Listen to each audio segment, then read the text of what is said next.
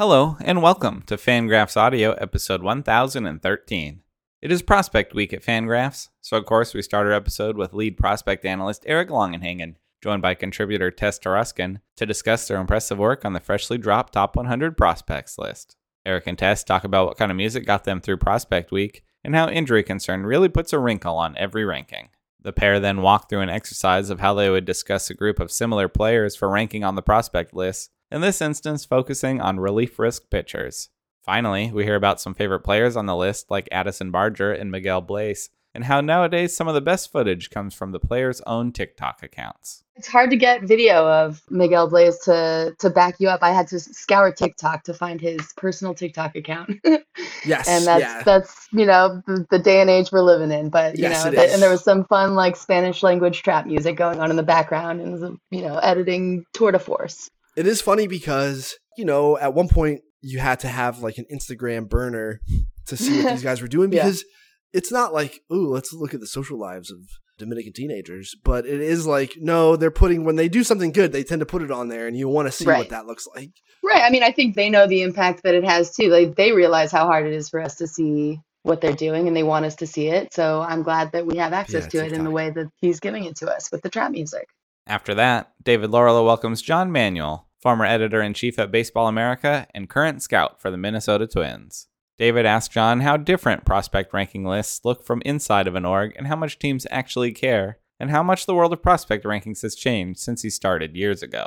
John also reflects on his prospect evaluations of players like Felix Hernandez, Joe Mauer, Mookie Betts, Justin Verlander, Freddie Freeman, and more.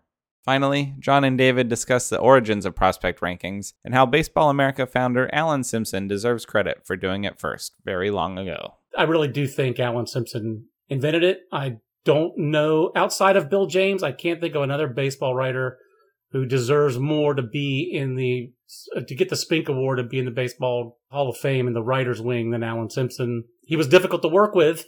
I worked with him for 9 years and we didn't always see eye to eye and we butted heads a lot, but he is a great guy. He extremely well intentioned and uh, Baseball America changed the way people see baseball because seeing the game through a scouting and player development perspective is something that a lot of fans do and a lot of writers have to do now. And uh, that just wasn't the case before he started the magazine in his garage in 1981. I think he's uh, criminally underrated. But before we get to these great segments, I must issue my weekly reminder for you to head on over and check out the fangraphs.com shop.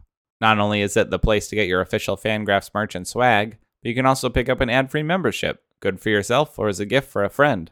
Being a Fangraphs member not only comes with user perks like browsing in dark mode and blazing fast ad free speeds, but it is also the best way to help support Fangraphs in everything we do. From the daily articles to the leaderboards to the projections to the podcast to, of course, the prospect lists. It's all made possible thanks to our members. We couldn't do it without your help. Thank you. Enjoy the show.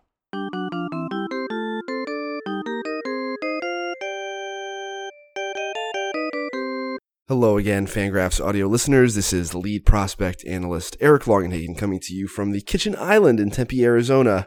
Prospect Week is just about to wrap. We are most of the way through the slog here at the site. Uh, and so we're taking a brief pause on this Thursday morning to podcast with contributor Tess Taruskin, who's been working on prospect lists uh, for the last couple of years. Tess, how's it going? Going good, going good. Uh, finally got a good night's sleep last night. You know, catching up on some lost hours over the earlier part of the week, so feeling good. What was the point this week where you felt like you had to push through the most? And what are the things that you're doing, like whether it's auditory or whatever it is, to kind of like be your pace car through the parts of it where we're really grinding and pushing? I think that with the the hundred, and we'll get into this a little bit later. Uh, but with the hundred, you have you get to a point where you have everybody sort of stacked within categories, and then the mountain of work of shuffling those categories together was where I was like, okay, this is going to be something I just have to throw all of my attention at for however long it takes. As far as how to, you know, mitigate the mental load, I guess I had uh, a lot of classical music going this week. That was sort of the calming factor to kind of keep me keep my head on straight. But um, you know, that's probably just a me thing. Do you have a well? Well, you play the violin, which is a thing people don't for sure don't know who are listening to this. hmm What is it about classical music that kind of puts you in that groove? That's the thing. And is there like a certain type of? Are there even subgenres of classical music that to the untrained ear? Yeah, oh well, I think it's mainly really the the main reason is that it doesn't have lyrics. I think lyrics get too distracting when I'm trying to think in words Yes. and then other words are coming in. So that's that's really the short answer. I'll I'll use jazz in the same sort of like slot as uh, as classical for for that reason. I like doing the unintelligible singers. It's like, Yeah. I can't tell what they're saying anyway, so it's fine. Right, right. Well, I I'll put on like so I had um this uh this composer's name is Edvard Grieg. I had him going and I just kind of let Spotify make a playlist for me and some of them did end up having lyrics in another language and even that was too much for me. I'd have to skip over that track. Um yeah, you and know, just get to Italian scouting just- report notes. Yeah, exactly. Yeah, so if you notice any like anytime I use entree into the big leagues int- instead of entrance into the big leagues, it's probably because of the classical music influence. Yeah, it's uh, honestly I, I'm not as as well versed in classical to be able to kind of nitpick exactly what it is I do and don't listen to in certain points. I kind of let Spotify algorithm take it away, but it's more of a mood, you know. My guys for the last two years have been King Gizzard and the Lizard Wizard, Which Ah, is- a they're like a different different route. psychedelic rock band from Australia, and uh huh. there are lyrics, but often they have long periods where they're no one's singing or saying anything. hmm And a lot of times the lyrics are just like rattlesnake, rattlesnake, rattlesnake, rattlesnake.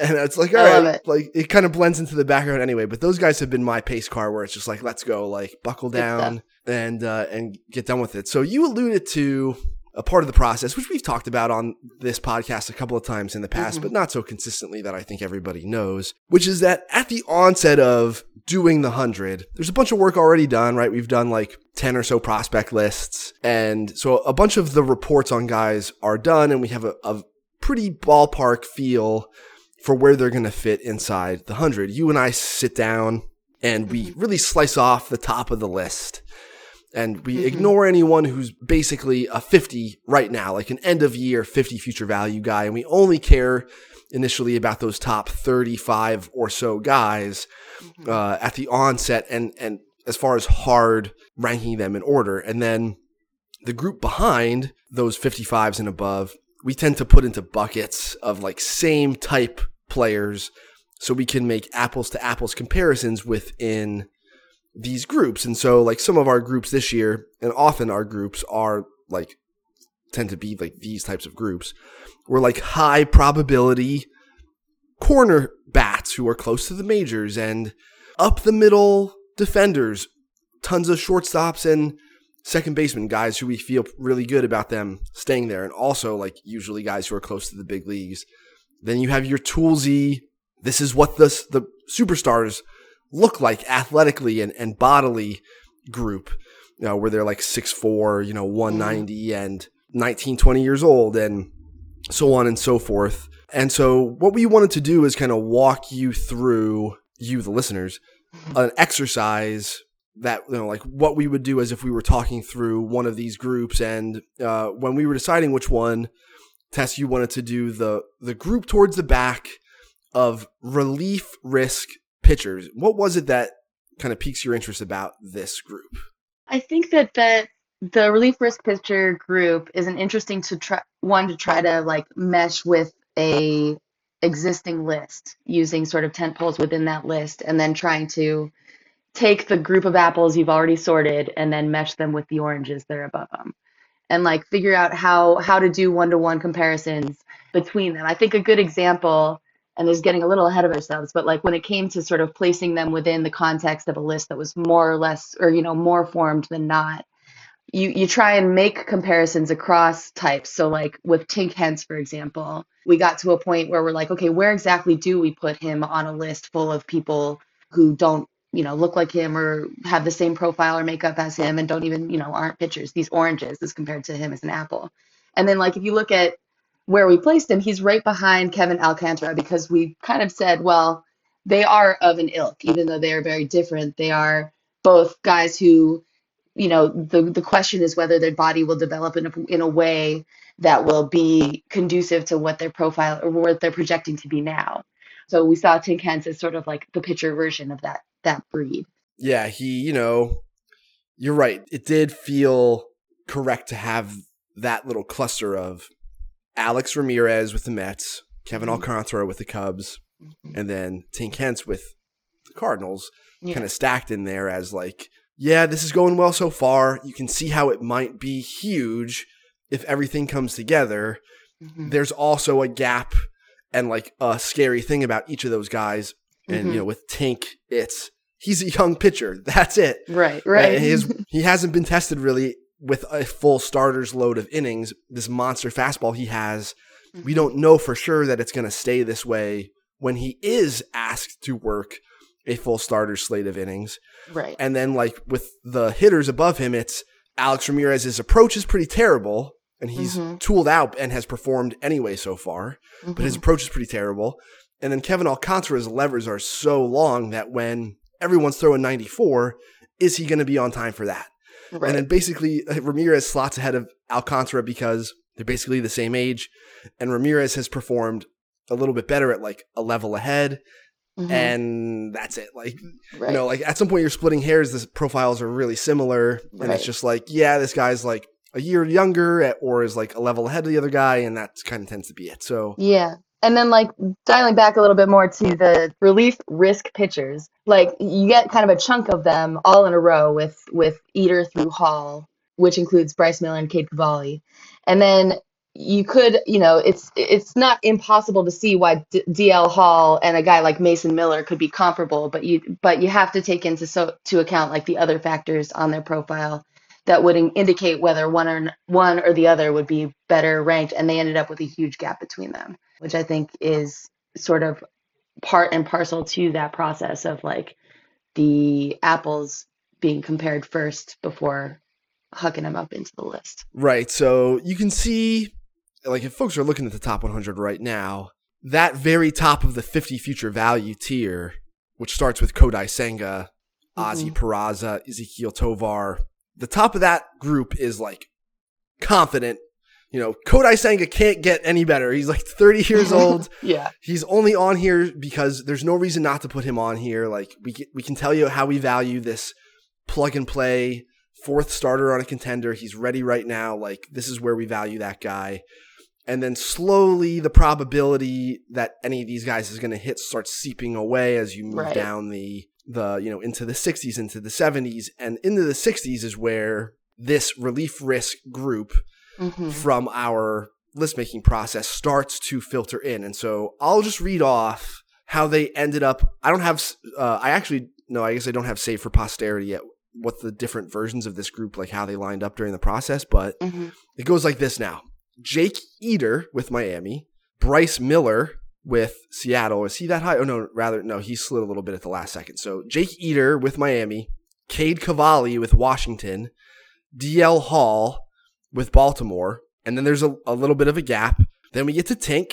hmm Then we get to Luis Ortiz with Pittsburgh, Drey Jameson with Arizona, Gavin Williams of Cleveland, Wilmer Flores of Detroit, Bryce Miller of Seattle. Those guys are kind of clustered together too. hmm And then Reese Olson of Detroit. I think you could argue Ryne Nelson of Arizona is sort of in this group too. Yeah.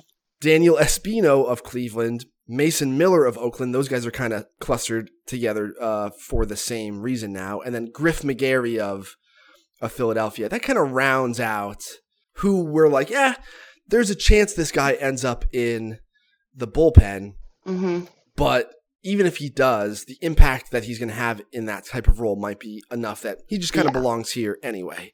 Right. So, what was it about Cavalli, Hall, and Eder that pulls them to the very, very north of this group? I think with Cavalli, he has performed so well and he already is starting at the big league level. The issue, obviously, and always has been his injury risk, which sort of came to fruition at the end of the year last year. Yeah, he's one where we've sort of been worried about it for a while. There was some stuff Mhm. in college, hmm and the delivery has been pretty violent, but he's such a strapping, like, strong Yeah. dude. Yeah. and Such then yeah, s- only last year, but Mhm. yes. So yeah, he's there, and then Jake Eder, who's coming back from TJ, Mhm. is also like right there. Right. Caval- you remember what Cavalli's injury was? I think it's shoulder? Shoulder. Pretty sure it was shoulder. I think it's shoulder too, and that's part of why like just give me the elbow guy or the shoulder guy Yeah. Right. if it's close. And then obviously DL Hall is already a reliever. Yeah, like he is what right he there. is. Yeah, right. And he's he's performing, doing what he should be doing, but he has a he's a, a reliever role, and as opposed to a starter role. So it's really like proximity. Jake Eder, I think, has a chance to just kick down the door and, Mhm. and be in the big leagues like immediately if he looks anything like he did when he blew out. Yeah. So trending down, then our next sort of cluster is we talked about Tink, who's sort of Mhm. on his own, Mhm. and then the next group is Drey Jameson with Arizona, Luis Ortiz with Pittsburgh, Gavin Williams with Cleveland, and Wilmer Flores of Detroit. Who who stands out from from this group to you?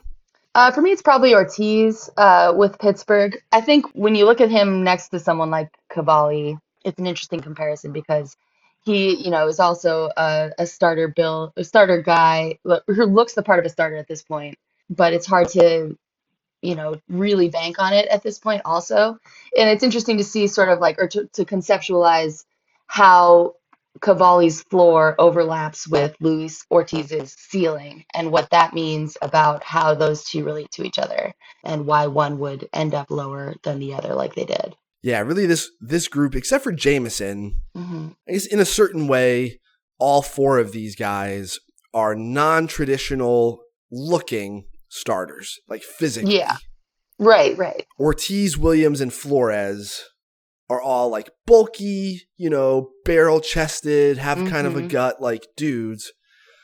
I think that we, you know, Ortiz is such a powerful athlete that we, as we talked about him while we were like doing the Pirates list, we were just like, I don't know. I know he's big dude, but he seems Right. really athletic. Like he's, I know, like he still dude. looks it. Yeah, he still looks like what you want. The results are there for now, and like what you want out of a starter is what he's giving you. It just looks atypical because of where he's coming or what he's throwing it out of. And then Jameson is the opposite, where like Drey Jameson kind of looks like if the elf on a shelf was, you know, hit with a ray gun that made him six one, and Mhm. now he's pitching, and it's you know he's athletic enough that you think he's going to maintain it, but it's like the opposite, where there's not quite Mhm. the physicality typical of someone who's like eating 180 innings or whatever. It's not like that type of guy. Right. Gavin Williams has his injury stuff, which actually kept him the future value tier below this on the Guardians list. Mhm. And as we were working on the pitchers towards the back of the list, enough of them had injury stuff that I was just like, yeah, you know, Gavin Williams belongs in here.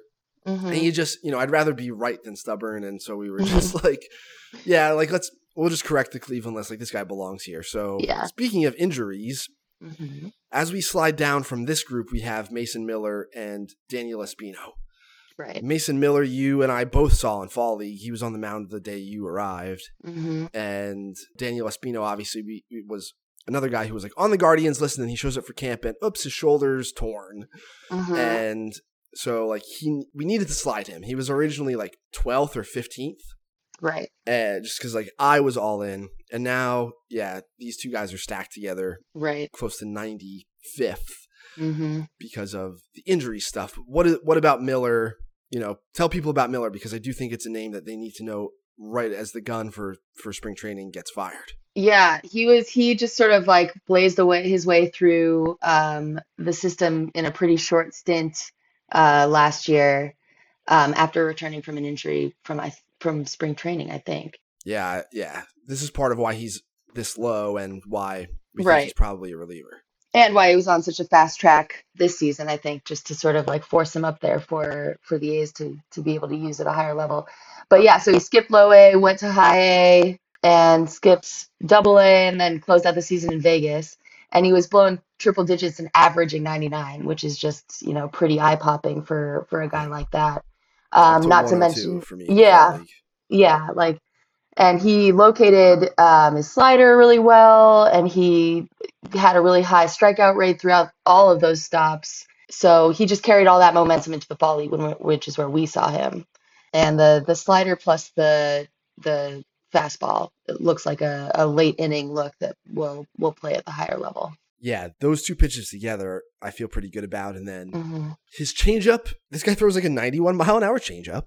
Mm-hmm. There were times in the fall league when it was really nasty, and other times when it would look good to me, and then no one would offer at it. Like he just Mhm. wasn't getting chases from fall league hitters.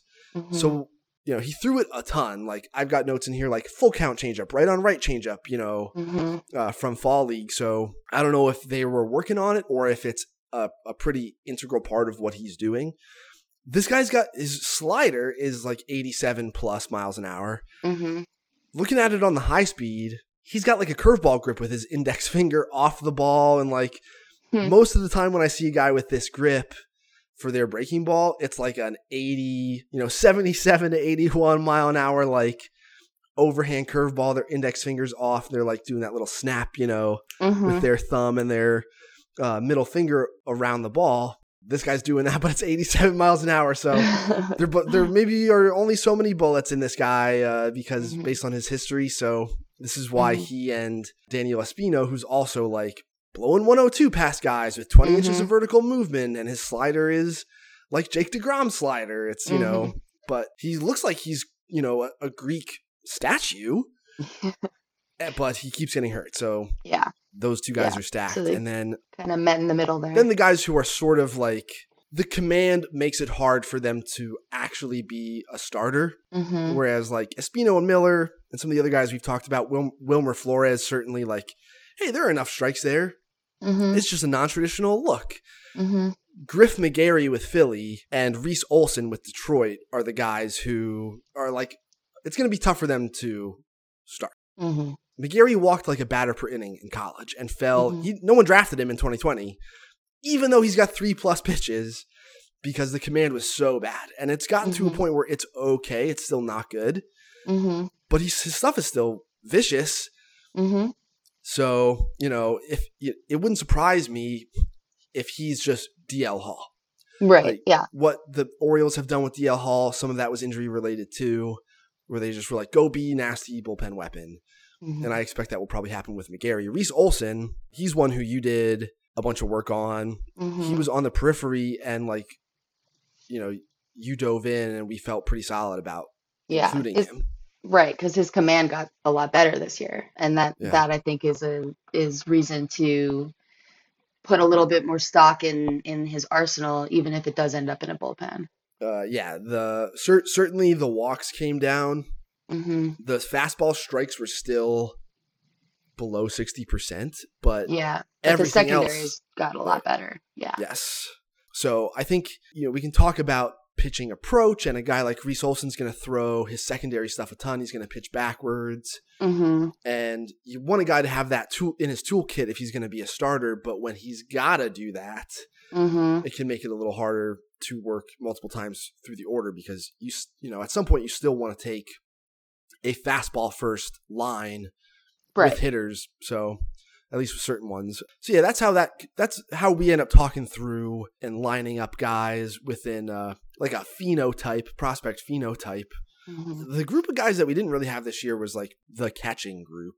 We had some, but yeah, it wasn't as last year was just a such a robust group of catchers, and this year not so much. Yeah, so uh, it feels like a blip. I don't know that we're underrating anyone necessarily. We did do diligence on guys like Austin Wells and Harry Ford and Right. some of the or like other Jeferson Quero and other like Yeah. further away guys who, you know, there's reasons to sort of dream on it. There's reasons that he could that they'll, you know, they're more likely to sort of need a little bit more time before they get considered or considered for a list that's just an overall top 100, but they're still performing well enough to to warrant discussion. Yeah, Quero's an interesting one for now, but just because of the guys who we ended up cutting, a lot of them were like, this guy probably can't catch, right? Or Right, certainly right. can't catch right now, or whatever Right. it was. Mhm. And we did have a, a dude or two like that, like Kevin Parada with the the Mets on the list. Mhm. But that's just because, you know, we think that guy's going to hit enough that it doesn't matter where he plays. And like Right. Austin Wells and Harry Ford, there's Mhm. enough hit tool question with both.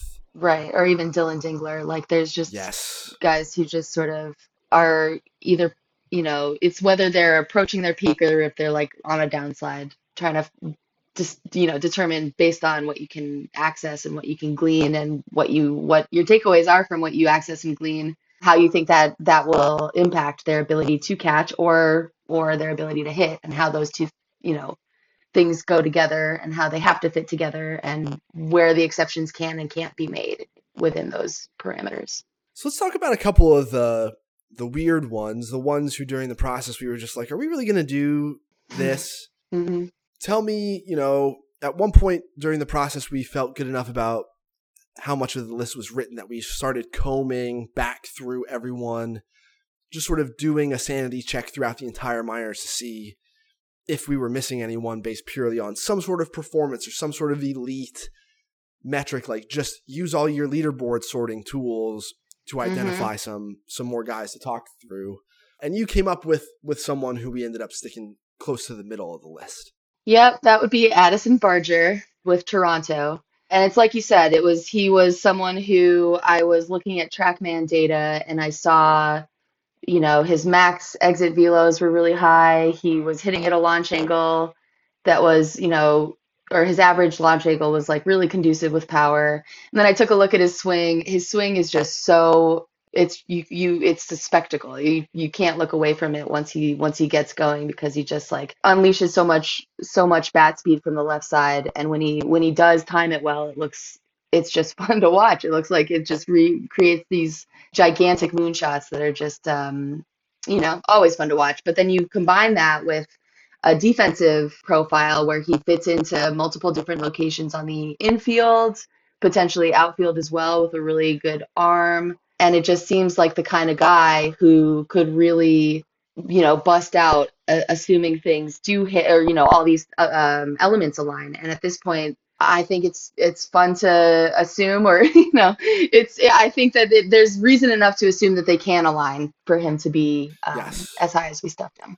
yeah so barger was in the fall league and yeah the bat speed component right away you're just like holy cow and this guy's on your your target list because he put up like a, a 150 wrc plus at high a Right. and you're just like, all right, like if he's you know really fifty percent above the league average, like we Mhm. th- th- this guy deserves some attention, not and not in the way like not like nobody's talking about Addison Barger. No, Let's- no, no, he deserves to be talked, Right. but like no, like we really need to drill on this guy and and see what we think because there are some reasons that he sort of fell off of the radar. This guy was on the Blue Jays list in 2019. Kiley and I did double barrel action on the Blue Jays list that year, and like this guy made it. This was Mhm. a famous high schooler. He got like a quarter million coming out, Mhm. and he had a drug suspension. We don't know what it was, and like we don't really care, but he had a some sort of drug suspension that cost him 50 games. The pandemic happened, and so basically for most of two seasons, this guy just disappeared. Mhm. And when we returned to play in 2021, the Blue Jays, they didn't accelerate his promotion to coincide with the missed time. They just sent him to low A. Right. And so he performed okay and actually pretty well, but he was an old for low A guy. Right, And so we were just like, ah, we'll worry about it later. And now he's like there. So Yeah. right. his approach in the fall league was not good. But a lot of guys' approach in the fall league is not good because Mhm. it's the fall league and they're Right. like are ready to be done. and so like this guy's taking huge hacks in the fall league and he's not really a shortstop. He actually looked better at, on the infield in the fall league than he did on tape when he put on like the synergy tape from the regular season. Mhm. That's not good. But Mhm. in the fall league it was like passable now. The Mhm. Blue Jays have a shortstop Right. who's pretty good, and Mhm. their backup shortstop and utility guy was an All Star last year. And Santa- Yeah. Santiago Espinal is a hell of a player who was Mhm. way too low on the Blue Jays list when we did that Mhm. uh, a couple years ago. That's on me. I was I doubted that guy, and he's for real. So uh, Matt Chapman's also pretty good. So Is right? Yeah. Barger is like, you know, left right combo with Whit Merrifield at second base. Maybe, you know, he's going to play the outfield some. hmm This is where predicting versus scouting intersects with one another because Mhm. I think Addison Barger could probably play a perfectly fine second base. And Mhm. with his stick on the infield, that's definitely like I'm in. We put him where we Right. right. 100 because of that. Right. With Toronto, if he's mostly playing left field, if he's kind of like platooning with Merrifield a little bit, and he's basically a better version of Cavan Biggio. Mhm. Well, I mean, like Biggio's extremely patient and all that stuff, but like this is this is a more athletic version of Cavan Biggio. right. Maybe that he doesn't perform like a top 100 guy just because of the situation he's in, but in a vacuum, we think he is. So Mhm. yeah, he was absolutely. And folks, you know, go to the Fangraphs YouTube page. His video from Fall League's on there. Take a look at this guy's swing. Uh, David Laurila did an interview with him and talked about where the origin of this like swing came from. So that's also on the site. You can dig into this guy a bunch more. Laurila does great interviews with players, and a lot of them are prospects. Mhm. Um, and so people should dig into that. Obviously, we talked about Mason Miller, which was another one where I was talking to a scout who has A's coverage. And like the A's are definitely like under the umbrella of orgs that you have to kind of, you know, keep tabs on f- as a contributor Mhm. at the site. Oakland is Mhm. like the org holding the umbrella. Right. So like, you know, Mason Miller is like one of your dudes, no doubt. Yeah. But I'm talking to a scout who covers the A's who and we're talking through the relief guys and he's like, Yeah, like if you're gonna put guys like this on there, you gotta have Mason Miller on there. Mhm. We Yeah. already talked about him. Uh, let's talk about Miguel Bleis, who uh, the fact that he's included, I don't think is crazy. I'm Mhm. pretty sure that he's. I'm gonna go to his BREF page. I'm pretty sure that he's been on other people's lists, but we Yeah, stuffed think this guy. Yeah, he. I think we stuff. It's interesting though, having talked about Tink and Kevin Alcantara, because he started in that camp or in that realm of our, our of our overall list, where we were just sort of the unknowns of future development and all these all these question marks were sort of keeping him in that realm. But then he just shot up once we got a, got eyeballs on the tool set and got like the limited looks that we could get and like more insight onto into like what we think he might turn into. Just, you know, set him on a rocket to the moon. I think Kiley stuffed him as well. Looking in Oh yeah. the little, yeah, the naughty spreadsheet that we share with Kiley. Kiley, had, I think, had him in his top 30.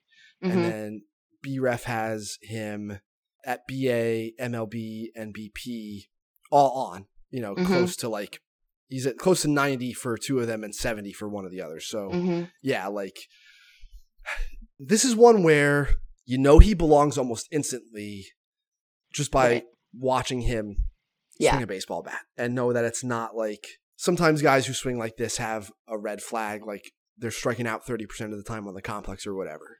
Mhm. And we, you know, we included someone on the list who did that, Cristian Hernandez with the Cubs. Right. Typically, that's a, a ruby red flag. This guy did not do that. And in fact, his surface level peripherals, the walk and strikeout rates, are worse than his underlying chase and contact rates. Like yeah. somehow, something about how, you know, this guy goes about it or just its randomness or whatever it is, like the underlying data suggests that this guy's better in those two areas than he looks on the surface level stats that are just available publicly. hmm So combine that with elite, like elite power play ability right now for his age. We're talking about, Mhm. yeah, like, so I don't want to say what the miles per hour threshold is, nor what the angle, launch angle window is, because I don't know that this, like the team personnel who sent, a thi- sent us this particular data point hmm I don't want to blow up their spot, right? But we have like it's like a barrel rate Mhm. proxy where like barrels for Statcast is a certain exit velocity, like percentage of your contact that is a certain exit velocity and within a certain launch angle window, hmm such that like you're doing damage almost always when you hit the ball that hard in the air to the you know that extent uh, but not too high because it's a pop up then, right? So like it's Right. in that window. So this is not exactly the same as barrels, but it is like that in that we have like a velocity threshold and a launch angle window of impact. The big league average, actually, the average for the spreadsheet that we have, which is like all the minor leagues, hmm you know, of guys who had enough balls in play, is 12%. Okay. 12% barrel proxy rate. Okay. The average for Major League Baseball, all of Major League Baseball, is about 15.5%. And then we have position by position breakdowns that we like I spent a lot of time working on in August and September to like create baselines for all these metrics for big leaguers. The starting center fielder barrel proxy is 14.5%, which makes sense. It's center field, so it's going to be Right. below the big league average overall, 15.5%, because it's hard to find guys who can actually play center field, right? Okay, so that Mhm. tracks. Miguel Bleis's barrel proxy was 20%. Yep. All right, 20%. so that's like if I'm looking at like some of these quad A guys like Jake Cave, hmm Moises Gomez, hmm you know, Wes Clarke, hmm Miguel Bleis was up there with Edouard Julien, Colt Yep. Keith, who has no position. He's super strong. He's a 240 pound dude now. He's put on 30 Mhm. pounds of muscle since he came to pro ball. He's now like a yoked, positionless hitter. Miguel Bleis, who's like a spindly teenager, hmm has a barrel rate on par with that guy. Right. So it's nuts. Yep. I don't know. You know, certainly there's risk here. It's you know, this is a teenage prospect. So, but in terms of lining up, yeah, like if we're if we dropped Miguel Bleis into a draft class, hmm he's going in the top three or top. Oh yeah, five. easy. Yeah. Yeah, yeah. And it was you know it wasn't just like we looked at the nerd stuff and then we're like let's do it. No, like on the phone talking to you know I Mhm. talked to one of my last calls with was with a pro scouting director hmm who was just like that's a top 30 prospect. I was Wow. like all right. Wow. Good. Thanks. Yeah. Yeah. So yeah, those were the two where where it felt like, are we really gonna do this? And yeah, we did it, and that's why. Yeah, and it's hard to get it's hard to get video of Miguel Bleis to to back you up. I had to scour TikTok to find his personal TikTok account. Yes, and that's yeah, that's you know the, the day and age we're living in but you Yes, know and there was some fun like spanish language trap music going on in the background and you know editing tour de force it is funny because you know at one point you had to have like an Instagram burner to see what these guys were doing Yeah. because it's not like ooh let's look at the social lives of Dominican teenagers, but it is like no, they're putting when they do something good, they tend to put it on there, and you want to see Right. what that looks like. right i mean i think they know the impact that it has too like they realize how hard it is for us to see what they're doing and they want us to see it so i'm glad that we have access Yeah, to it in the way that he's giving it to us with the trap music Funny how it's transitioned from the gram to TikTok, like yeah not a lot of time. So hmm like I don't have a TikTok. I think you can kind of search TikTok more readily without an account, which is not true of Instagram. hmm And certainly we would never republish like any video that these guys put online.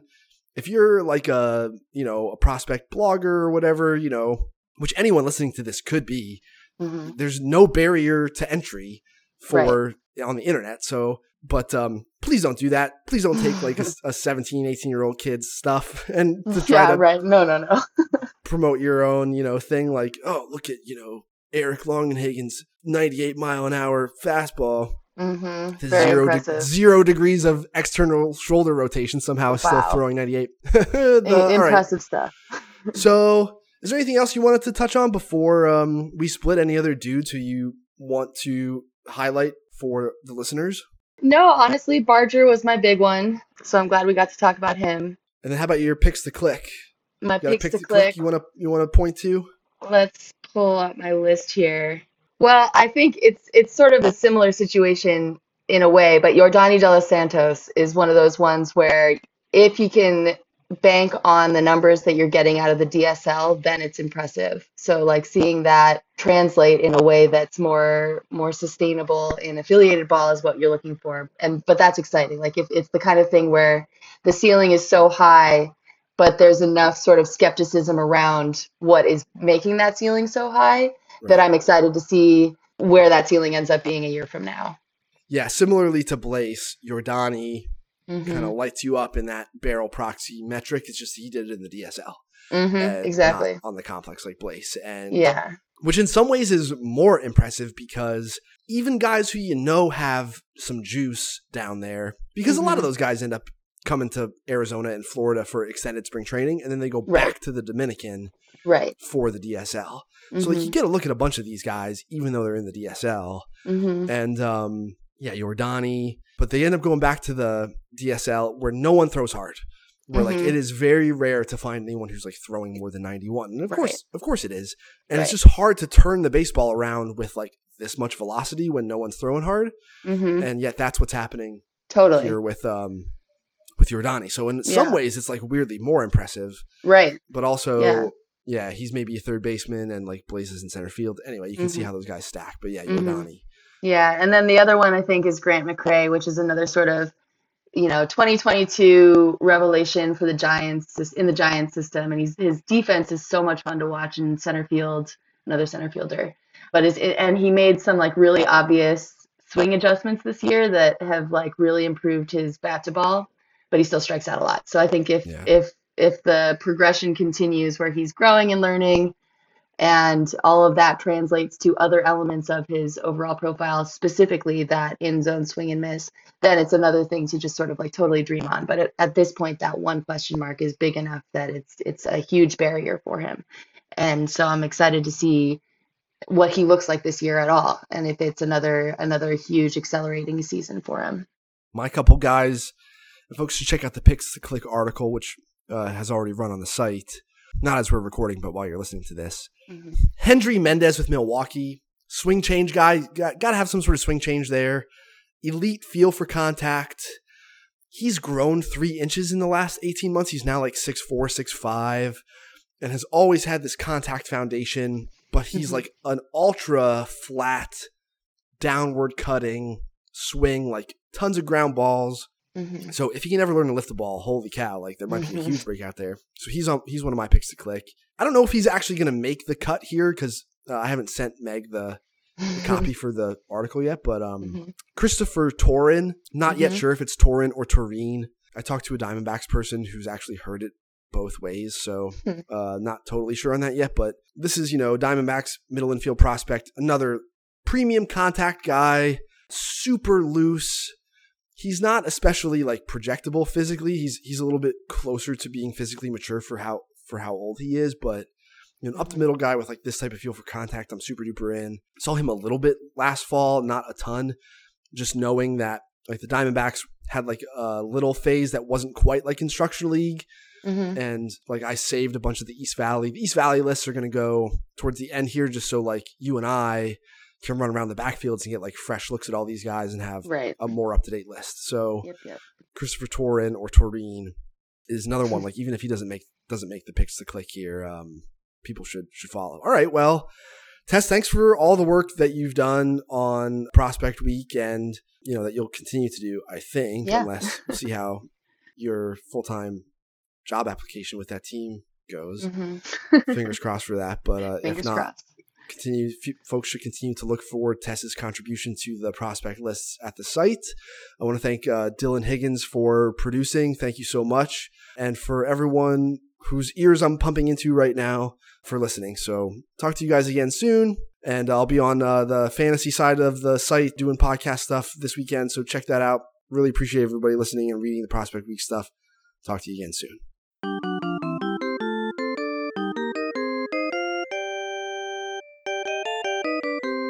Hey, baseball fans. Uh, this is David Laurila. My guest is uh, John Manuel, longtime editor in chief at Baseball America, and for the last five plus years now, a scout for the Minnesota Twins. John, thanks for coming on to uh, Fangraphs Audio. My pleasure, David. I think this is my first time on Fangraphs Audio, so uh, I hope I make a good impression. I'm sure you will, John. You've done uh, more podcasting in your life, I think, than I have. So. It was a long time ago in a uh, life that feels far, far away, but uh, yes, we did do a lot of podcasts back then. Yes, riding a bicycle, I think this is called. And this is uh, Prospect Week here at Fangraphs. So we're going to talk about prospect rankings, you know, the history of prospect rankings in part. But let's start with this, John. Just how different do rankings look from inside a front office than they did from the outside? That's a good way to start because we actually do some ranking exercises in our pro scouting group. Um, I guess we're called the player personnel department now. Hope I'm getting that right. Anyway, in our pro scouting group, we do ranking exercises and it involves our own scouting grades and then it involves our pro model. And a lot of teams model how these players are going to go. Hopefully our model isn't AI powered and doesn't threaten to kill us all soon like AI is doing these days. So, uh, I digress. But the, that that exercise is different than it is or it was in my experience of Baseball America because it's just so private. And the wisdom of crowds there is the group of scouts. You know, we certainly have more information at our disposal as an organization, but you know, the way Baseball America's process always was, you know, you had a point person for every organization, but as you're doing a top 100 prospect list, for example, it could be, you know, from when it started, where Allan Simpson, uh, the founder of Baseball America, did his first top 100, where it was basically him and Tracy Ringolsby, the Spink Award winning writer, and then Ken Leiker, who was a Baseball America editor at the time. Those three guys basically sitting around, I think, on a phone. I don't know how long that phone call took, and it was probably really expensive back then, you know, like in 1990. But they just sat around the phone and kind of argued it with each other for all I know, they might have like it might have been like an old fantasy football league where they mailed their top 100s to each other and then argued about them after. Now, I'm trying to think of the logistics of doing a top 100 in 1990. The list wasn't bad, and uh, you know they the evolution of those lists.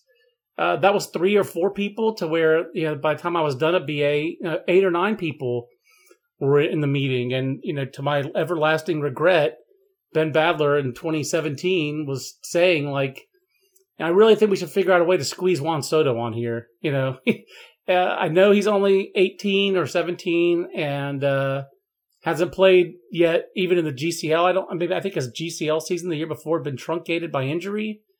And I remember ending the meeting like we were having. We'd been a long meeting, and I was like, "He's a corner bat in the GCL. I think we can wait." And we ended, and that's it. So he didn't make the top hundred. So uh, maybe that was a good sign that it was time for me to go.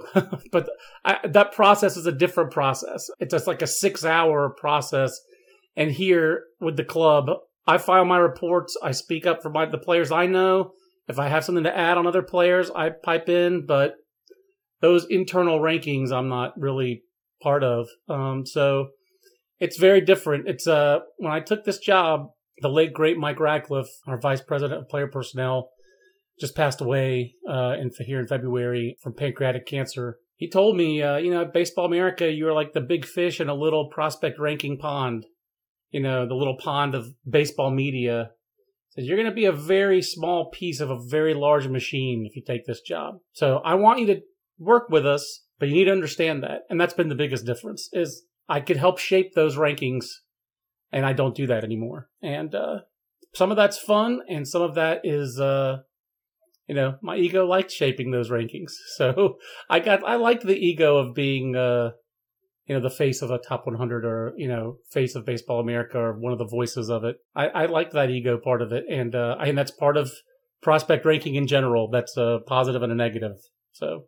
And Baseball America, once upon a time, was the big pond. It was really the only place that people would go for prospect rankings because very few other people did it now a lot of people do it. Like, how much has that really shaped, you know, the, the whole the world we're speaking of? Yeah, I think you know, really. I mean, I'm not trying to, you know, be egotistical. I really do think that Allan Simpson invented prospect ranking. I mean, if the Sporting News did it before him, I'm not aware of it. You know, they might have done surveys or those kind of things, but like consistent, like top 10 rankings and top 100 prospect ranking. I think in 1988, BA did a top 50 prospect ranking and then didn't do one in 89. And then in 1990 did a top 100. And I graduated high school in 1990, so obviously I wasn't part of those. But yeah, when I started there was fall of 96. And the competitor to the magazine really was uh, USA Today Baseball Weekly, which I don't think necessarily did prospect rankings. I think they ran minor league and major league stats. If they didn't run minor league stats, they definitely ran a lot of major league stats they swam in a lot of the same waters that uh, we did. And I know that when I went to the College Series, there was a USA Today Baseball Weekly writer there. So, you know, because I was a college writer when I first started at BA. But as far as like um, the prospect rankings, I think Baseball America kind of was alone. You know, the baseball cube isn't the be all end all, but when I look on prospect history at the baseball cube, it's a lot of uh, top 100s by Baseball America are like the ones that are archived there.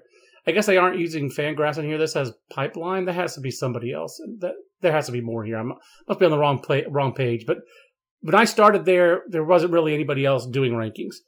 And I remember when the, the, the internet really changed that, and Baseball Prospectus. I remember, uh, I think Rany uh, would spearhead a lot of their prospect rankings that were purely, you know, based, really not purely, but mostly off the stats.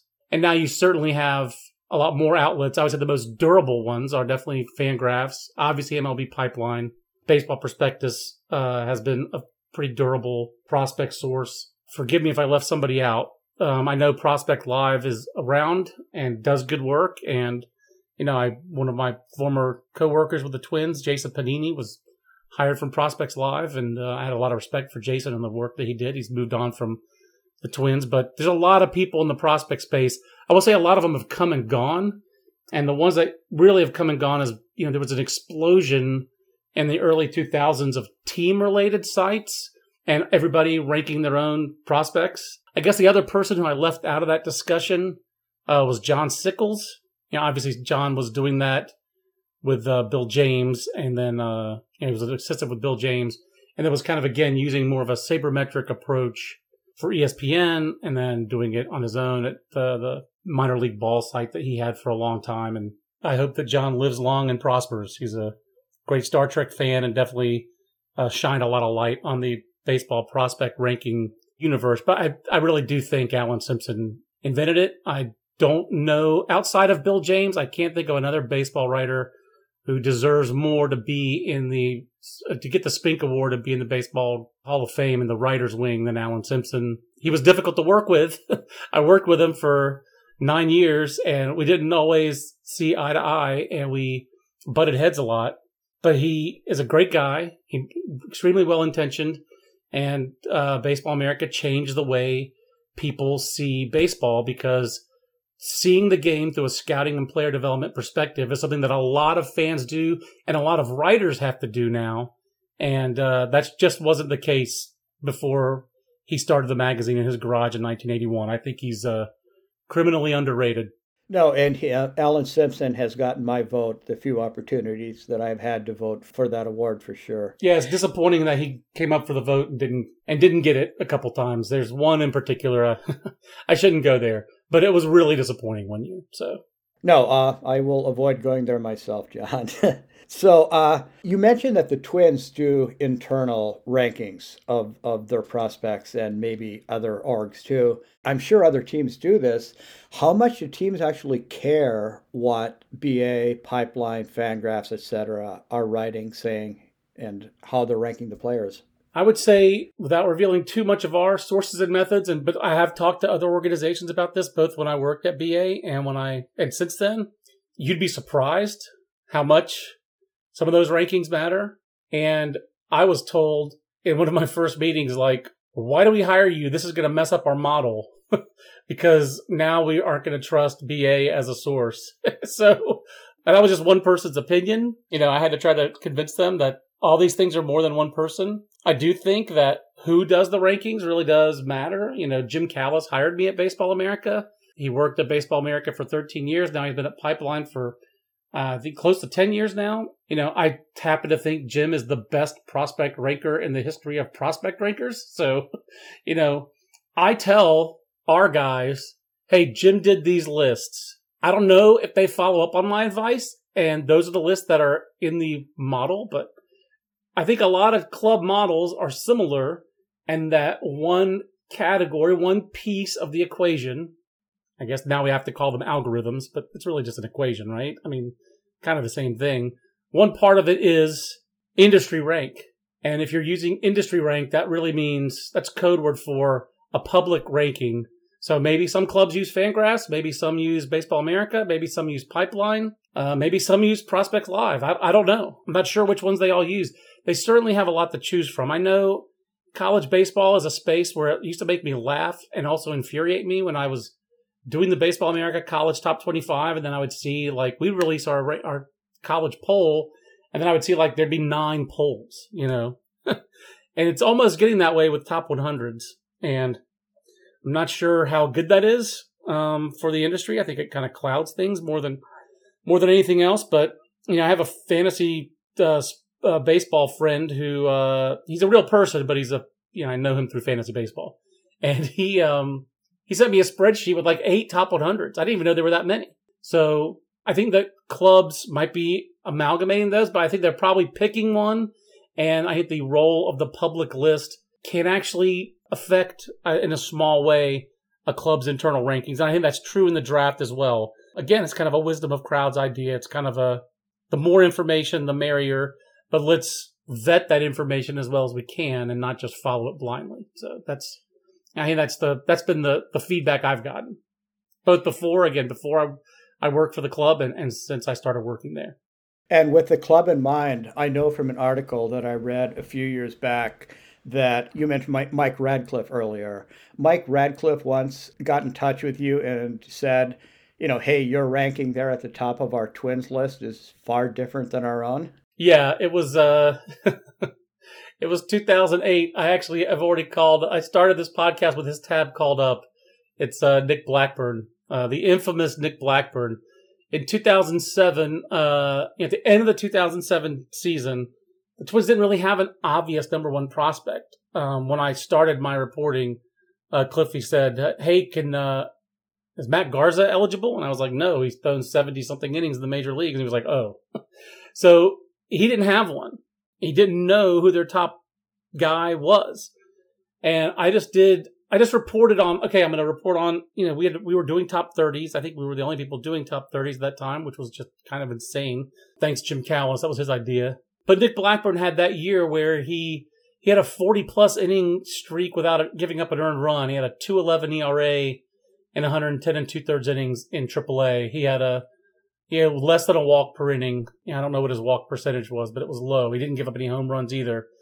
However, he had like a 4.6 strikeouts per nine. And he went to the fall league. And the thing is, I was doing my list, I think, after the fall league. I remember talking to two scouts outside the Twins organization, and Blackburn pitched very well in the fall league. Number one. Number two, he pitched the championship game of the fall league and threw like six innings and threw really well, four pitches for strikes, had a curveball that was getting average grades. I was basically getting like four average pitches, maybe one's a tick above, you know, back of the rotation profile, but ready to go.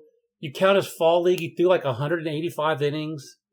So the competition was basically uh, like Joe Benson or Wilson Ramos, who was a 19 year old catcher in low A. And I ranked Wilson Ramos three. I think the correct answer in retrospect would have been Wilson Ramos or Denard Span, who had a terrible year in AAA that year, but bounced back from it the next year. Those were the guys with the best careers.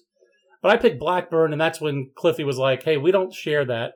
But internally, actually, the Twins liked Tyler Robertson better, who was a high school left hander they drafted. But I already did know that Tyler Robertson was a big high school long toss guy, and the Twins were a strict 120 foot long toss organization. I haven't thought about this at all in the interceding 13 years, uh, David. Not at all. Not one bit. yeah, I've chewed this over a billion times. Tyler Robertson was going to get hurt. I felt, I thought because the Twins wouldn't let him do his long toss, and he did.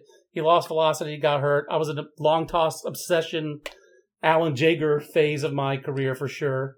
And you know, Blackburn had two really solid years of pitching 200 innings as a back of the rotation starter. But the correct answer was Wilson Ramos.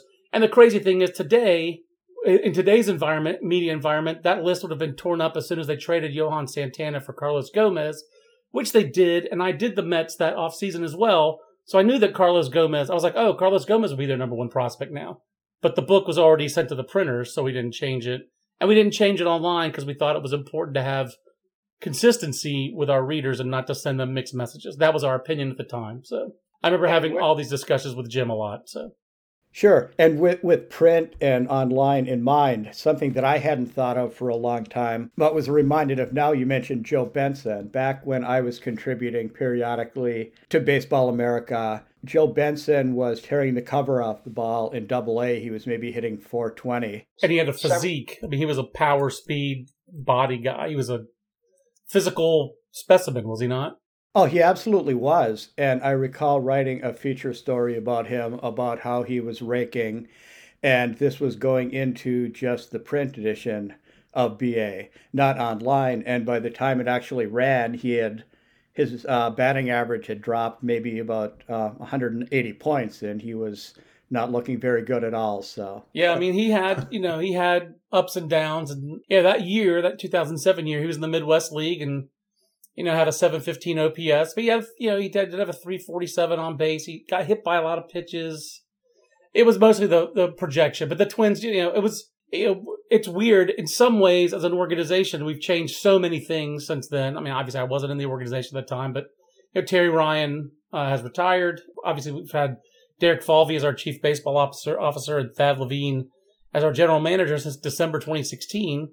And those are the guys who hired me. But I, honestly, my familiarity with the Twins, having done prospect ranking all those years, knowing Cliffy, knowing Darren Johnson, knowing Sean Johnson, other people in the organization, I had a level of familiarity with the Twins that I did not really have. I probably trusted the organization and those guys more than probably anybody else. And I knew Derek Falvey from the fact that he'd hired six former BA staffers or interns. He'd helped hire those guys uh, with the Cleveland, you know, at that time Indians. You know, from Matt Forman, who's their current assistant general manager, to Clint Longnecker, who's their uh, I don't remember what his title is now, but he's uh, like maybe third or fourth in their scouting department. He's one of their chief amateur scouts. All those guys worked for me at BA, and uh, Derek was just kind of looking to for me to find the next guy. He needed a scout in the Carolinas on the pro side. Instead of recommending somebody else, I recommended myself. So he fell for it, and here I am. But uh, that only really happened because of my familiarity with the Twins, and I think honestly that that trust that uh, you know Cliffy that I had in Cliffy and uh, Cliffy had me. So really gonna miss him. That's a that's a blow to our organization. That I just don't know how you you just don't replace somebody who's that quality of a human being. Not to mention uh, that quality of a scout. Uh, just uh, 80 grades all over the card. And let's jump back, John, to uh, 2005. I own every BA prospect handbook since 2005. So that is the one that I looked at the 2005 handbook yesterday to see, you know, what jumped out at me that we can maybe talk about. And four of you ranked individually your top, I believe it was 50 players that year. Uh, Allan Simpson, Will Lingo, and Jim Callis all ranked Joe, Joe Mauer one and Felix Hernandez two. You were the outlier ranking, you know, King Felix one, Mauer two you know, what do you recall about those discussions? Joe Mauer, I can't ever think of Joe Mauer without ever thinking of, uh, you know, in 2004, though 2003 was on the Olympic qualifying team, and I'm Greek American, and um, Olympics were in Athens, and Frank Robinson benched Joe Mauer in a must win game and played Gerald Laird. And in the bottom of the ninth, with the U.S. trailing, he put Joe Mauer into the game and he asked Joe Mauer to bunt. First and second, nobody out. In the bottom of the ninth, he had Joe Mauer bunt. Of course, Joe Mauer bunted and successfully and sacrificed both runners, but he had Joe Mauer bunt to set up uh, Justin Leone and Gerald Laird, who was Joe Mauer's backup. And of course, those guys did not bring in the run. So Joe Mauer not playing, in my mind, cost me a free trip to Greece. So I always think of that with Joe Mauer. I think I have always been a little bit more aggressive in ranking pitchers than most uh, people in the public space. Space. I think I'm actually still kind of aggressive ranking pitchers for the Twins. I just think front of the rotation starters are rare, very hard to find, and you have to accept a certain amount of risk to find one. They are certainly risky. Uh, nothing ventured, nothing gained, I guess. I mean, so in my mind, Felix Hernandez was that good. You know, Felix always makes me think also of, uh, I guess it was 2003 must have been where uh, John Hudgens was the pitcher for Stanford, and they lost in the College Series finals to Rice. I covered every game of that College Series. That's the last time I went to every game in Omaha. And Hudgens pitched three games in 10 days through 350 pitches. He was just phenomenal. But then he finished the year still pitching in double A. Like, I believe it was the Rangers who drafted him and sent him to double A and pitched against Felix in the playoffs. Might have been the next year. But he pitched against Felix Hernandez in the playoffs, and it was like this epic showdown where they, you know, went mano a mano. And I just remember I knew John Hudgens and him telling me over email just how good Felix Hernandez had been and how it brought the best out of him. So I think I had some information asymmetry. I was really, really into Felix Hernandez and Jim Callis was too. I think Jim ranked him number one in the Northwest League when he was 17 years old and I felt like BA was ahead of the curve on Felix. And again, I just felt like the value of a number one starter is just uh, so monstrous uh, and so huge. And that's an interesting one because career wise, I mean, who had the higher career war? I don't, I don't know. You, you tell me. That's a good question. We should look them up I, on Fangraphs. we would have that. Yeah, a, a, a few more things, John. Uh, sticking with 2005 in the actual rankings of of teams, the Angels were the top rated farm system that year. Most of their guys really didn't do certainly what they were supposed to. Casey Kotchman, Dallas McPherson, Brandon Wood, guys like that. But what really stands out to me is way down here, uh, 29th that season was the Detroit Tigers. And their top three was Curtis Granderson, Kyle Sleeth, and Justin Verlander. Um, I think Joel Zumaya was four. How surprised, I guess, was the whole staff when these guys started turning into, I say two of these guys really turned into guys? Well, you know, it's interesting because, you know, I'd be curious if anyone from five to 30 made it. And I think that was part of the issue for us back then was trying to balance between uh, star, the value of stars at the front of a system and having depth. And I think we really, at that time, really were impressed by depth a lot, maybe too much. I also think that uh, Justin Verlander, so that's one thing that's evolved over the years. And JJ Cooper actually, I remember, did an internal study when I was still working at BA. I think Jim did one of these too, where we realized like, you know, the year that Bud Smith ranked one and Albert Pujols ranked two, you know, the the, the Cardinals didn't have much else in their farm system, but just having Albert Pujols in their system, does that make them the number one farm system? You know, that's a philosophical question. You know, you have to field 25 players. Felix Hernandez is a great example of that. As great as he was, the Mariners had to play a lot of games without him in the lineup, and they weren't good enough, you know, on those other games for him to ever pitch a playoff game. So there's something to be said for needing to have depth but I think we've realized that if you have some stars at the top of your system, that matters more than having 10 or 12 guys who get cups of coffee. And the other part of that list, because I'd, I'd written up Curtis Granderson, I interviewed him when he played for the University of Illinois Chicago and was on his way to leading the country in batting. So I really did know how good Curtis Granderson was. I, I thought highly of him at the time. And I loved Kyle Sleeth. I, you know, Kyle Sleeth was the ace of USA Baseball's college national team in the summer of 2002. He won like 27 straight decisions between his sophomore and junior years. He was a dominant college starter, but he got hurt in pro ball because uh, you know they he was a real kind of a crossfire guy, and they tried to straighten him out, and his whole body kind of got a little bit out of whack. And what I was always told, he didn't really attack his uh, rehab from his Tommy John, and he didn't really come back from his Tommy John really well. And then Justin Verlander, the short version of this oft-told story for me is, I saw Justin Verlander's very first college game. Uh, he pitched against Duke for Old Dominion on like a Tuesday, like the first week of February in uh, two. I was at the office at BA in downtown Durham, and I told Allan Simpson, "Hey, I'm going to the Duke game, first game of the year. Do you want to go?" He said, "No, but uh, you know, coach at Old Dominion, Tony Guzzo, told me he's going to start his freshman Verlander. Uh, hear he's got a pretty great arm. We didn't have a ba- baseball America at that time did not have, own a radar gun, so I don't know how hard he was throwing, but it was his curveball was so good that day. He embarrassed a lot of Duke hitters, including Larry Broadway, who'd been one of the top hitters in the Cape Cod League the previous summer, is now a pro scout for the uh, Pittsburgh Pirates. And uh, so I got to see Verlander up close that year. I saw him again up close the next year, a decent amount, especially with college national team. But he was not the most well liked player on that college national team. That included Jered Weaver, who threw 46 and a third scoreless innings before he gave up a run. Included Huston Street in the bullpen, who in the bullpen threw 29 scoreless innings for the college national team, including eight and two thirds innings in a 14 inning game that Verlander started that the U.S. had to win to make the gold medal game. And his teammates did not love Verlander. As I found out later, Verlander literally got into a fist fight with Dustin Pedroia that summer. I believe it was actually in the semifinal game against the Dominican Republic. If you go through their careers, Justin Verlander drank Dustin Pedroia's milkshake for a long time.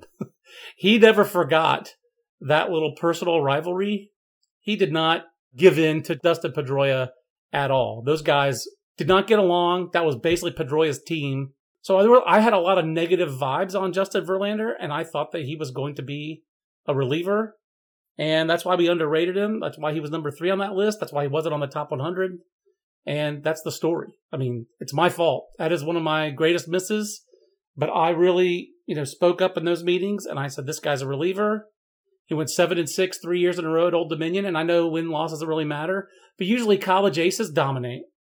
And there was an incident that year, early in the year, where like got hit either Princeton or some school that wasn't. I think it might have been B.J. Szymanski, actually, the second round outfielder drafted by the Reds, football baseball player at Princeton. I think B.J. Szymanski took him deep, and Verlander like lost his cool, threw it the next hitter at 99 miles an hour, like lost his cool in front of a lot of scouts. There were incidents all spring, and then it took forever for him to sign. We just totally got him wrong coming out of college. And then the next year, he had like a 129 ERA in the minor leagues. He had basically the best minor league season by a pitcher in the 21st century by a wide margin. And I remember doing the prospect list for the Tigers the next year, and one of their front office people saying, How did you guys miss on this guy so bad? And I had to go through all the stuff I just went through with you, you know, minus the fight, because I didn't know about the fight until 2012. But it was a good humility lesson I got a couple of them at that same time. I ranked Eric Duncan ahead of uh, Robinson Cano in the Yankees list one year. Eric Duncan was their first round pick. So, ouch. Yeah, that, that that's an ouch. Th- those are both ouches, uh, big ouches. And Mark Newman, another you know moment of silence for the late Mark Newman, a good good guy, was you know minor league director for the Yankees for a long time, and uh, all the years I did Yankees prospect list was was a long time. Actually, I think longer than the Twins. And Mark Newman would remind me on the regular of that of that mistake. Hey, are you going to listen to me this time, or are you going to rank Eric Duncan? I mean, like things like that. So, yeah, that's one thing. Uh, I've gotten some things right and some things wrong in this job, but in my old job, if I got it wrong, it was wrong for everybody to see. So I really respect people who do this for a living, put their name on it. You you open yourself up to get humbled, and the game is a very humbling game and uh, you know it humbles the players, but uh, it humbles the writers too, or at least it needs to. It should, because uh, it's a very hard thing to do, and you're going to get things wrong, like Justin Verlander and Robinson Cano being uh, ranked behind Kyle Sleeth and Eric Duncan. And on the team rankings, John, your mention of Pedroia has me looking at the 2005 handbook. Uh, the Red Sox were 21st, so not highly regarded by your staff. I this is depth city. It looks like there may be as many as a dozen guys who actually played in the big leagues, and uh, it includes includes Pedroia, you know Johnny Lester, Hanley Ramirez, John Papelbon, Brandon Moss, Anibal Sanchez, David Murphy. There are a lot of dudes. Those are a lot of dudes. I think it does tell you that's 2005. That's right in the midst of kind of the stats versus scouts kind of you know, contretemps. did I pronounce that right? I think I did. If I didn't, cut it. But, uh, you know, right in the midst of all that hoo ha. And I think we, as a organization at BA, kind of struggled to come to grips with that. Uh, sometimes I think we underreacted. Sometimes I think we overreacted. You know, in 2005, that's when I got promoted to be editor in chief. In March 2005, uh, co-editor in chief with Will Lingo. Yeah, one of the first things we did was okay we're gonna stop using home batting average, home runs, RBIs, and we're gonna use triple slash stats. And we had to explain that to our readers for years. But that was 2005. I mean, it's a long time ago now. At the same time, I think we still were like, you know, there was a famous one in that era, I think a couple years before, with Kevin Youkilis and Reggie Abercrombie. We had like a debate in our staff, like, who would you rank?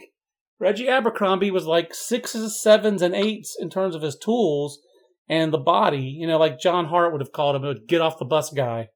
Or John Hart would have said, that's what they look like. You know, I loved it when he used those little fr- old scouting phrases on MLB Network. So Reggie Abercrombie had the body, he had the speed, the twitch, the athleticism, but the hit grade was all proje- projection, and he didn't control the strike zone. And Kevin Youkilis was you know, infamously the Greek god of walks and all that stuff. And, you know, Josh Boyd, who's worked for the you know, Texas Rangers since, you know, January 2000. Well, he's, he's he left BA in January 2004 to go work for the Padres as an area scout, actually had uh, Justin Verlander in his area and has worked for the Rangers since maybe 2006, 7, 8, somewhere in there. you know, Josh was Team Abercrombie.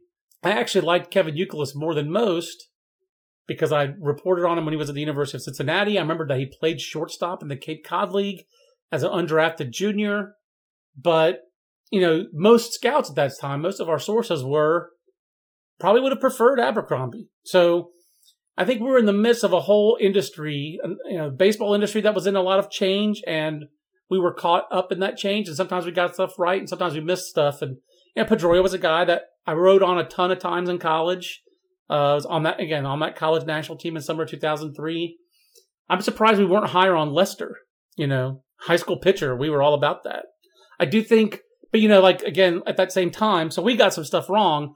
At that same time, Moneyball the book came out and basically was like high school pitchers. What a joke! Why would you take high school pitchers?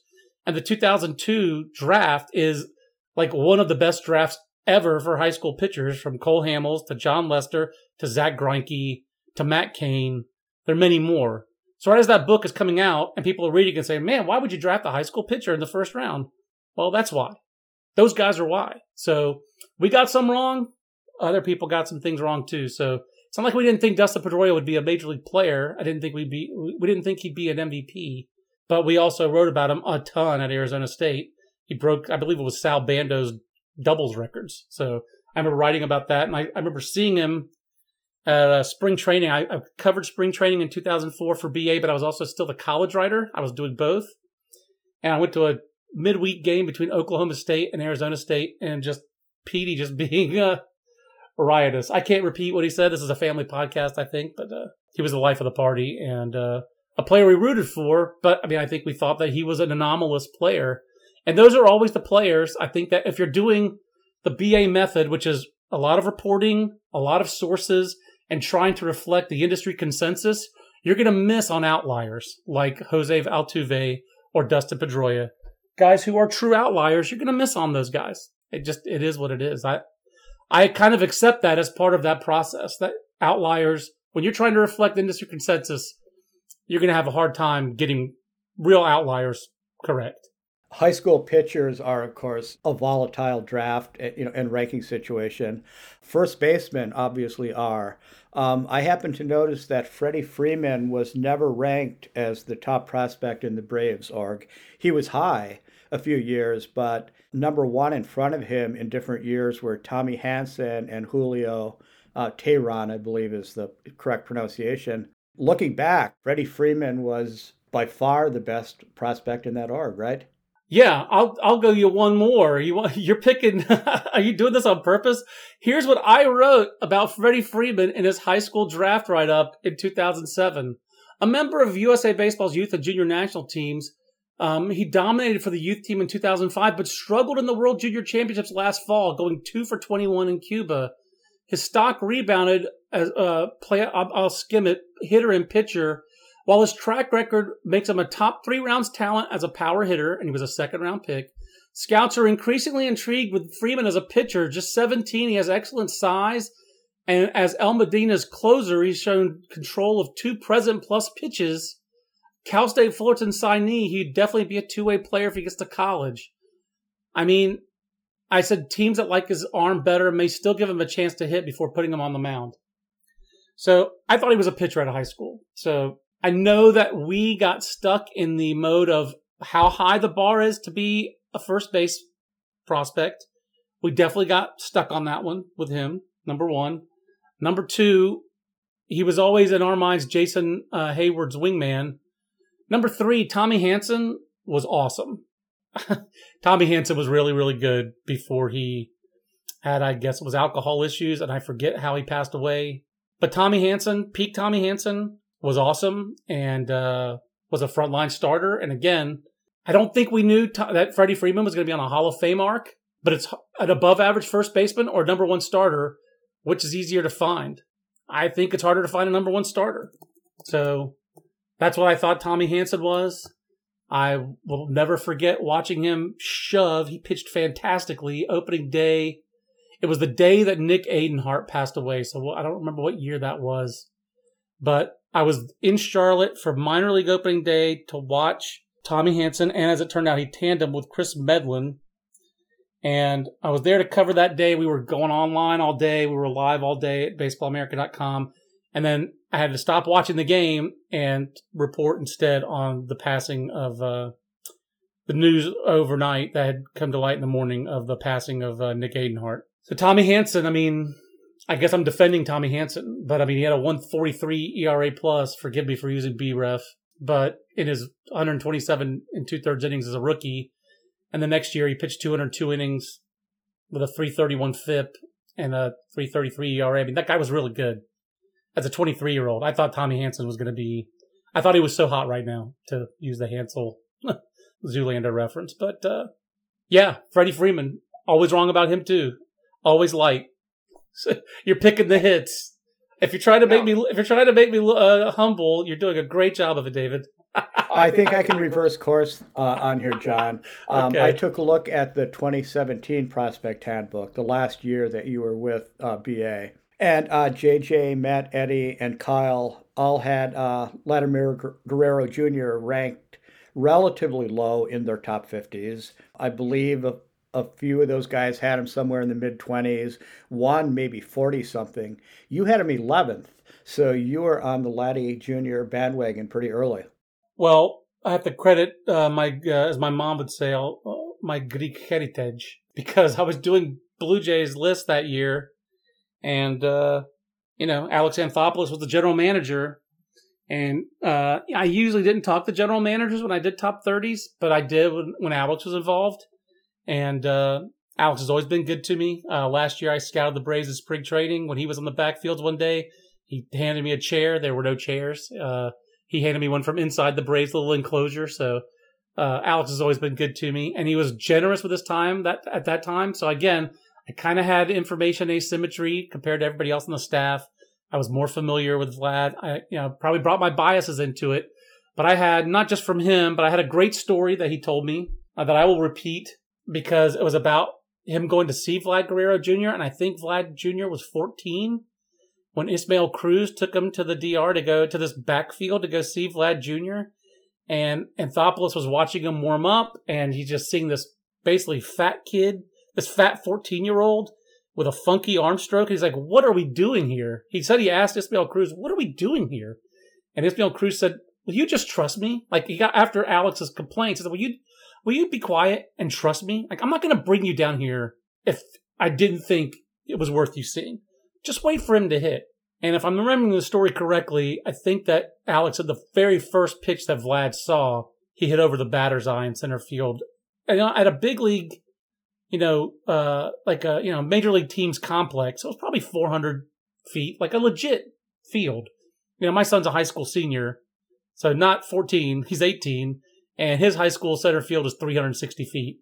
Vlad Jr. was doing it on like a 400 foot, and he hit it off, uh, off or over the batter's eye, straight away center field and just uh, again to use Pedroia's language, put on a laser show. And Anthopoulos was like, "Oh, that's what we're doing." And they had traded. I'm pretty sure, if I'm remembering this right, it was Jon Berti and Chase De Jong to the Dodgers for international pool money. I mean, like those were real players who've both had. They might be close to major league pension length careers, so they were good prospects. And I really believed in. Uh, I had good sources about him in and out of the organization. I had a scout outside their organization who told me he was basically going to be Edwin Encarnacion, but better. And that's back when Edwin Encarnacion was hitting 40 home runs a year every year. And I, so I, I think I was also factoring in like Rogers Center and just what a haven it is for right handed hitters. Um, I just thought that that guy was going to hit 40 home runs every year. And uh, so that's why I was higher on him. I had, uh, as it turns out, I had good dope on him. And sources are, of course, important, John. You have me thinking here that back when I was doing uh, prospect lists and write ups for the Red Sox system for a few publications, Mike Newman, who used to be a prospect writer and scout at Fangraphs, told me, you know, Dave, where are you going to rank Mookie Betts? And uh, I said, I'm not really sure why. And he said, rank him very highly. He's going to be uh, a great player. So I think that I had him up in a top 10 before anybody else did. And certainly not because of my own acumen, but somebody that I trusted insisted rank him. Here's my draft right up on Mookie Betts because I know I was ahead of the curve on Mookie. Uh, top signee for the embattled Tennessee program, which was that was, was true at that time. Tells you how much has changed since 2011. Could be a difference maker for his hitting, speed, and solid athleticism. The last of which helped to be an all-conference basketball player and the state's top boys bowler in 2010. Uh, question was whether any of his tools was a carrying tool out of high school, above average runner, not a true burner. That was light. But he has good base running instincts. His running ability should play in pro ball offensively. Some scouts believe the speed will play better defensively, want to shift him to center field. Uh, first step quickness, quick twitch athleticism, chance to stay in the dirt, though more likely second base than shortstop. Has some footwork issues to iron out in the dirt. Good hitting fundamentals, excellent makeup and intangibles. That report's pretty good. And if you're going to tell me somebody out of high school saw this 5'9, 180 pound, which he wasn't 180 back then, and saw this guy hitting 213 home runs in his first 1,000 major league games, they're lying. But uh, uh, I think he was at the very back of our top 200 out of high school. If he wasn't, he was on the cusp of it. So um, he was a fifth round pick, and again, I had a good source on Mookie. So uh, when he was, you know, at Lowell hitting with no home runs that year um, in 2012, his first year, I know he, he was either number 30 or 31. And Jim Callis was doing the Red Sox list back then. But when he went to full season ball the next year and really jumped up, we were ready because we had depth of history on him. So uh, the the player, you know, one one of the things I think I do that maybe other pro scouts don't do. Maybe I do this too much, but it's part of my background of Baseball America. Uh, these guys are on a continuum. You know, if I'm seeing them in pro ball for the first time, I write what I see, but I want to know where this player came from, what's his background, where's he from, what's the history of players from that area like? You know, I'm biased against Georgia high school pitchers because Adam Wainwright, Zack Wheeler, there may be a couple other ones, but but a lot of wasted money on Georgia high school pitching. I'm partial to North North Carolina high school pitchers. Chris Archer, uh, Madison Bumgarner, Carlos Rodon. There's a high volume of these guys over the years, as well as high quality. Uh, Matt Harrison, who had those couple of good years before he got hurt for the Rangers. If North Carolina had to have a World Baseball Classic team, it would be very deep in pitching and not so deep in position players. We we, we would need to coax Kyle Seager back out of uh, back out of retirement. So we were very reliant on the Seagers uh, for our North Carolina lineup as a proud North Carolinian. So those are the kind of things like I bring some of those biases and those information that I have to bear even in my pro reports because these players are a continuum. So when Mookie Betts is breaking out in the minor leagues, I'm believing because I reported on him and liked him out of the draft. And everything that he was doing fit with the draft, with what we had pre-draft, except that in 2014 especially, you know, he started to tap into some of that power with 30 doubles and 11 home runs and, uh, you know, slugging over 500. So, but, uh, if you had, if you were on him in 2012, kudos to you guys because, uh, you know, when you slug 307, when you have an isolated power of 40, 040 in 2012, that's a big leap to project on that kind of on the power on a guy of that size. So he is a rare story, and uh, you know it's fun to watch the minor leagues and look for the next Mookie Betts. I enjoy that as part of my job now. And on the subject of rare, and let's close with this, John, we could go into about a thousand different rabbit holes, but I should ask you about Mike Trout. Mike Trout's ranking history at Baseball America. Okay. He was cut from the 18U national team when he went to Tournament of Stars. And so when you look at Mike Trout and people say, like, how was this guy the 25th pick in the draft? Well, that's one reason. That's actually the biggest reason. He was on people's radar, but he wasn't committed to a Power Five conference. He was committed to East Carolina. Uh, the story on that is always that uh, Billy Godwin, who's now the head coach at UNC Greensboro, but when Billy was at East Carolina, he produced winning teams and they had big leaguers. Chris Heston, who threw that no hitter, Seth Maness, who had a couple of good years there in the bullpen for the Cardinals, uh, Shawn Armstrong, uh, who's still pitching in the Rays bullpen, I believe it is had a lot of big leaguers at East Carolina while he was there, and they went to Super Regionals several times.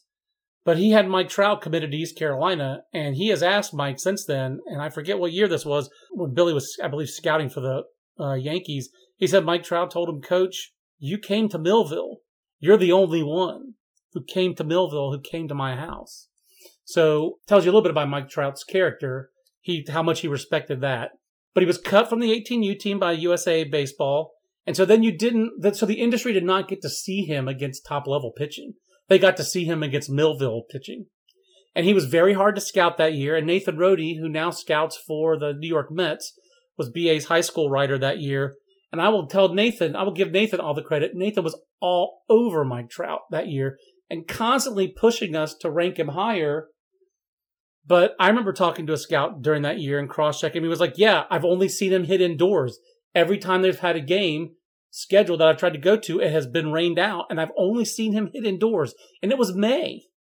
He'd played like three regular season games by the time we did our in print draft preview. So he was a real gamble. He just didn't have the track record that most players have who get drafted in the first round.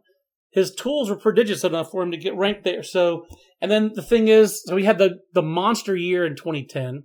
But like, so when he signed and got drafted, I remember we had a big debate. Matt Eddy was our writer, who's still a BA, about what to do with him at the top of the top of the Angels list. I believe we ranked Hank Conger number one, and Trout was either second or third. And that's one that Matt regrets and will regret to his dying day. And he regretted it immediately. he immediately regretted this decision. He was disappointed with himself. But Matt, we again, sometimes you go risky and you go all ceiling, and sometimes you get risk averse. Um, I think teams are like this, and prospect ranking can definitely be like that. And uh, Hank Conger was a high floor player, switch hitting catcher with defensive chops, who we thought was going to hit and had a long uh, amateur and pro track record that had, gave more certainty than a guy who tore up the Arizona League, which is what Mike Trout had done. And the next year, Mike Trout is awesome. We put him on the cover of the uh, Futures Game issue. That was his first cover. Angel in the outfield. It went to uh, went to Anaheim. He showed out at the Futures Game in Anaheim. I think when I saw him next was in the Fall League in 2011, if I'm not mistaken where he still had prospect eligibility, but he'd come up to the big leagues at the end of 2011. And I saw him and he was gassed. He was exhausted. So when I did my top 50 that offseason, I was light on Mike Trout because I didn't realize how exhausted he was. But I saw him take BP with Bryce Harper and Wil Myers in the same group, and those guys just put him to shame. They just did. It was the mistake of taking a small sample size, seeing BP in the game in the fall league, and I extrapolated too much on that and just did not know, wasn't 100% confident that he was going to have as much impact as Bryce Harper, who I ranked over him, and I ranked Matt Moore over him, which is just ridiculous in retrospect. I, what can I say? Matt Moore was pitching as a number one pitcher for a playoff team in October that year for the Rays as a rookie, and Mike Trout was struggling to hit balls out in BP in the fall league. That's what I saw and that affected how I evaluated those two players. And I learned over the years at BA, every time I trusted my eyes too much and not the information enough, uh, it burned me. And usually trusting, now I have to trust my eyes, but I trust the information that is also there with me. Uh, I trust the video to supplement my looks. And uh, I've hopefully learned over the years uh, how to do it better. But uh, yeah, this has been a walk down crap memory lane, David. Thanks a lot. hey, I, I brought up some high points, John. you did, you did. I'm trying to think of which I would say my better one is besides Vlad. That was a that was an obvious one. I'm trying to no. think of another one that I got right, but uh, I'm sure there are, but they're not coming to mind. That's probably a good thing to uh, again try to keep me humble and try to keep me focused on doing my job better.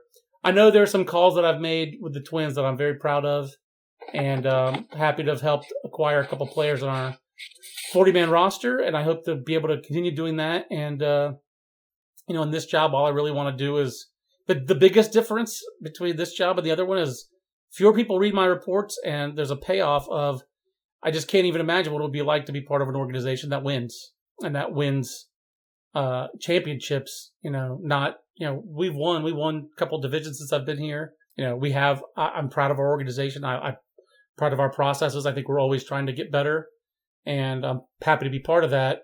But I really want to be part of a Twins team that ends our playoff drought and that wins. And I just can't imagine what that would be like. And I would like to find out. And I don't think you, you know, you can't do that working at Baseball America or Fangraphs or wherever else. There's always another deadline. There's always another magazine. There's always another day to, you know, put the website up, that kind of stuff. So I would look forward to that kind of payoff. That would be, I would think, a lot of fun. That would certainly be great, John. And it was certainly great to have you on as a guest for Prospects Week. So, you know, thank you very much for all the time you spent with us. It's my pleasure, and it was, uh, as you can tell, very little effort for me to talk. I like I like doing that. That's one thing I miss about the old gig. But yeah, I'm looking at. I'm trying to find somebody I got right. I'm sure there's somebody, but uh, it's not coming to mind right now. no, you you wouldn't have your current job if you didn't get a lot right, John. So so thanks again, and uh, thank you everybody for listening to Fangraphs Audio.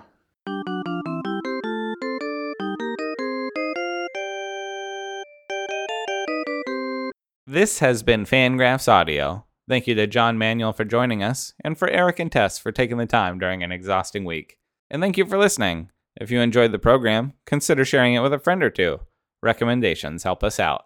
After you've perused the Fangraphs shop and looked at some merch and considered an ad free membership, don't forget to also sign up for the Fangraphs newsletter. It is the best way to keep up on all the cool stuff we have going on at the website, free to your inbox. And if you're heading to a ballpark soon, don't forget the Fangraphs app free on the Apple Store and Google Play. I highly recommend it. That should do it for us this week. Be excellent to each other, and we'll talk to you next time.